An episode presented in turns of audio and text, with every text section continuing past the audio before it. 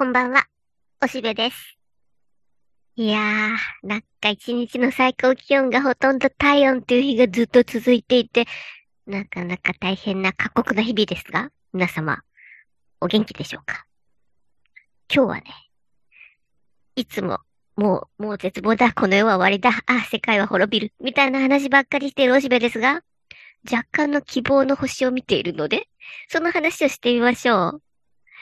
というのもね、えー、些細なことですが、僕はしばらく前から、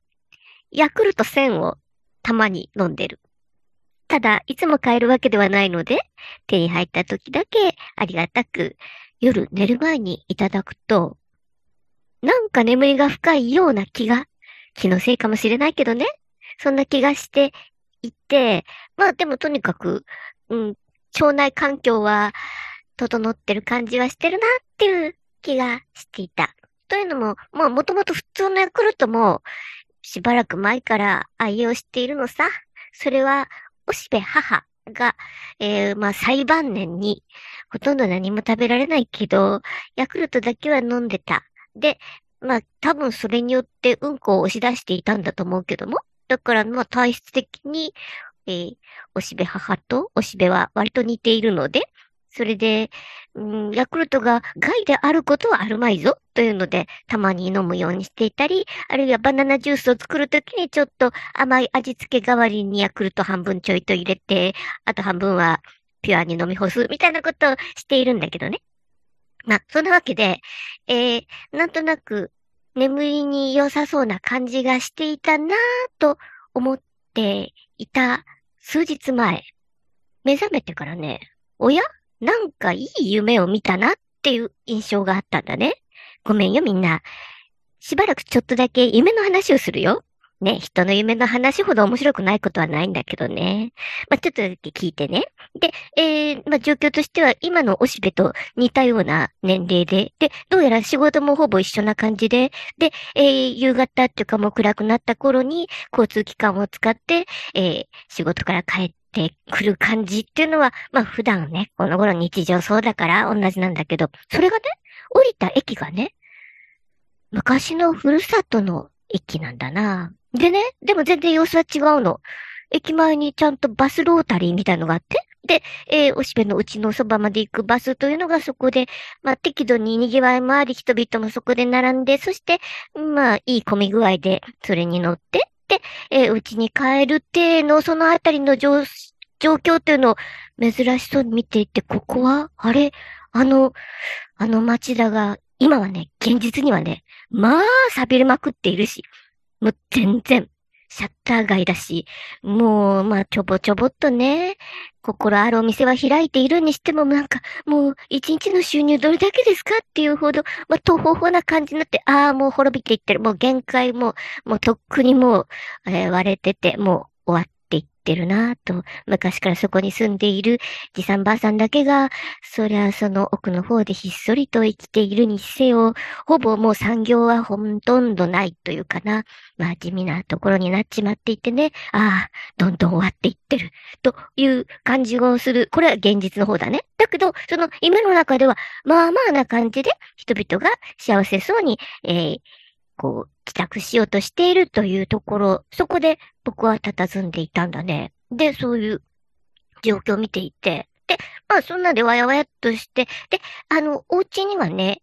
あの、書いたとこには、うん、別にもう、あの、おしべ、父母はもうとっくに墓に入ってるので、それが待ってるわけではなく、うん、まあ、それなりにでも、お家に帰ったら待ってる人がいる感じとかね、そういうのはまあそこら辺はちょっとぼやけてんだけど、とにかく、その街の状況というのが、ああ、こうであったらよかったのに、というような感じだったんだね。で、まあ、目が覚めてからいろいろ考えてね、あの街、歴史はあるんだよ。開闢400年っていうのがしばらく前にあったぐらいだし、城下町だし、それなりの素敵な町だったんだね。もう滅びたけどね。で、そこが、本来だったら、人々がコツコツと、えー、ご先祖と同じように生活をし、でも、まあ一方で、その交通機関とか、その、それなりの科学技術というのが今ぐらいには発達していてという中で暮らしていたらこんな風だったんだろうな。で、僕もそこで暮らすことを割と楽しく、えー、日々、まあちょっと仕事場から遠いにせよ、それで、えー、週末には帰ってきて、で、えー、ゆっくり過ごすような街ができていたはずなのにな。っていうのが多分僕には潜在的にあるんだね。で、一体どっから間違ったんだよ。もともとその、この日本がこんな風に、もうあとはもう完全に滅びるのを待ってるだけっていう、もうどんなに抵抗してももう二度と、えー、復興することはできないほどに、もう、えー、状況が悪化してしまったのはなぜかっていうのが、まあ、明治維新からだね。開国させられて、で、えー、日本はそれなりに近代化の道を歩む。それは悪いことではなかったんだけど、そこでも大いにもねじ曲げられてしまって、で、うん、な、何やら実験場になってしまい、ひどいムザムザした状態になってしまっている。で、まあ、チャンスは戦後だったかもしれない。でもね、あの、戦争も仕掛けられたものだろうし、えー、残念ながらたくさんの人があそこで死んでしまったし、で、何よりも信頼がもうできなくなった。もう、えー、日本の政府というものがもはやないんだと。もう、なんかこう、政府と戦って生きていかなきゃいけないような時代になってしまっていたのはもう戦前と戦中、そして戦後と続いてしまっているよね。でね、その戦後なんとかしようと思っていた人もいたのにダメだった。その時の象徴として僕はいつもあの、えー、地震のことを思うね。えー、東南海地震というか、その後すぐ起きた三河地震。立て続けに1940年の年末と45年の正月に、えー、三河地方で大地震があったんだよね。で、それはもう完全に隠蔽されて、戦争の末期だったからね。で、まあもちろん、それ自体が攻撃と思った人もいるし、でも、まあそこまでいかなくても、とにかく、こう、隠蔽はもう国中が分かったさ。そら。で、えー、なんてことするんだろうと、その地震でね、まあ、たとえ自然災害だったとして、それでも、それを、こう、敵に知られちゃなんねえからという形で、まずは、こう、政府が握りつぶした。で、戦後になっても大してそれは、復興しなかったよね。で、そんなんで、もう、戦前からダメだった。で、えー、さっきも出てきたおしべ母とかは、いつも言ってたよ。戦前は良かったのよって。で、あのままうまくいけばよかったのにねっていうことをよく言っていた。で、えー、戦争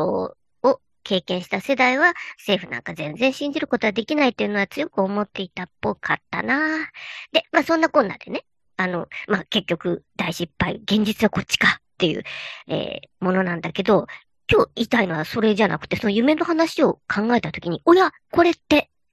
えー、つい最近読んだ本でね、えー、っと、正解写真書、えー、っと、星に海の社会と書いて、正解写真書、地味な新書だけども、まあ、あの、出版は講談社系だと思うんだけども、え、明るい未来、えー、7つの明るい未来の、え、未来実推測っていう、え、えっ、ー、と、違う。未来技術。7つの明るい未来技術っていう本があるんだけど、これ渡辺、えー、浩二くんが書いているものなんだね。で、これは現代の、あの、星新一と言われているような渡辺くんのショートショートって本当面白くて、えー、ずっと追ってるんだけども、それが、最近ね、その、あの、まあ、この人、基本理科系で、で、えー、科学技術の、まあ、真髄を調査して、で、そこからインスピレーションを得て、ショートショート書くっていうのをずっと長年やってきたね、あのゲームキッズのシリーズがあるんだけど、それが、なんか珍しくこういう新書出したなと思ったら、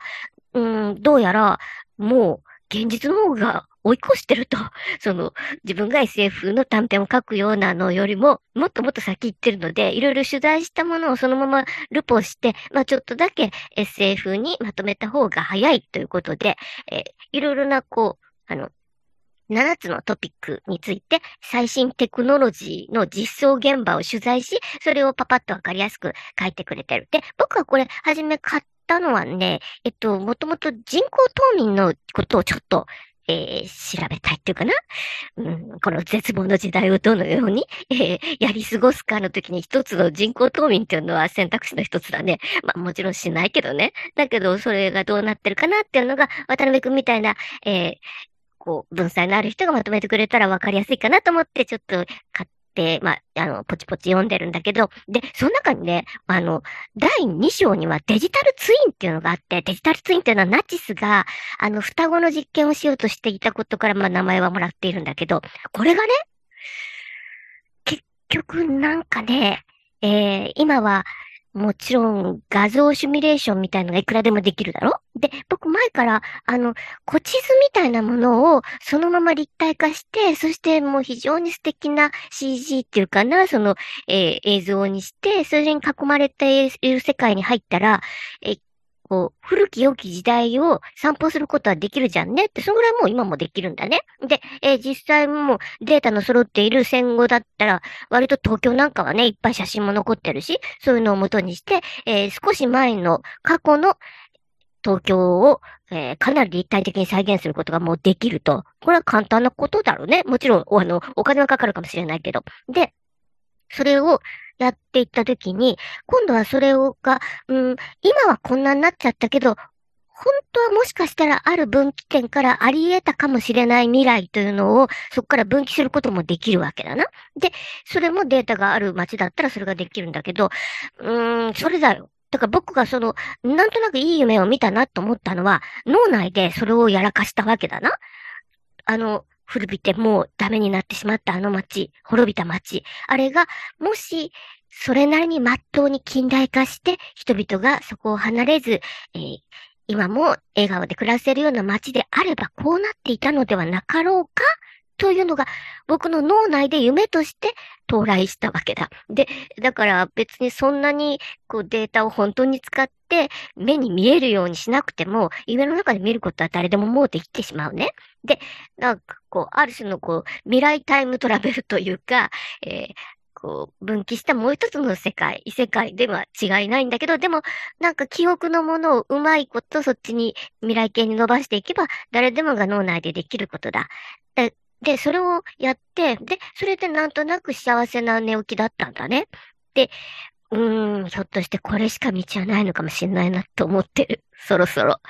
うん、こんなに絶望だ絶望だって言っててもしょうがない。残念ながらまだ、えー、生身のこの人生は残っているっぽいので、それをただただ絶望だと思っていても仕方がない。で、えー、何らかの展望を抱きたい。その時に、えー、脳内で、こう、理想形というものをそれなりに紡いでいけば、で、それがもしかして今もかろうじて、その回路が残っていて、助かる部分もあるかもしれないから、うん、単に夢に逃避するというのではなくて、それなりのビジョンにもなるからね。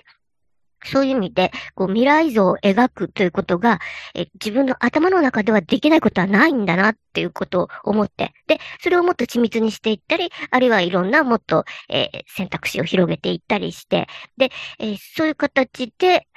こう、遊んでいけばいい。まあ、これは、まあ、結局ロマン派がやっていたことだけどね、あの、近代化の入り口のところでも、えー、奥のロマン派ですね、あの小説とか、あるいは哲学で行われていたイデアリスムスというものが、えー、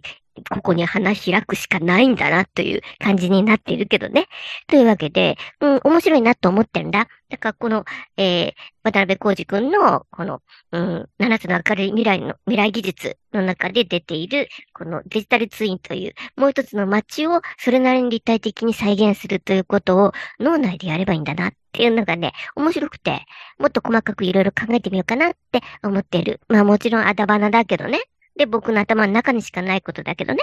でも、小説家はみんなそれをやってるわけでしょ？なので、自分一人のためにそれを構築することはできなくもないし、なんなら、それを共有し合える人々と、その、語り合うこともできるかもしれないな、なんと思っている。は内向してるなと思うけど、まあでもそれしかないのかもな、と。もうとにかく絶望の話ばっかりだからね。今もう夜と触るともう終わってる。もう極限まで行くしかない。もうどこまで、えー、ひどいことになるかを見届けるしかない。まあ災害待ちですかねみたいなところがみんなそういう会話の終わりだからね。というわけで、えー、なんとなく関連路に走っているおしべでありました。というわけで、えー、この渡辺浩二くんの本をきっかけにいろいろ考えたよってことをお話ししてました。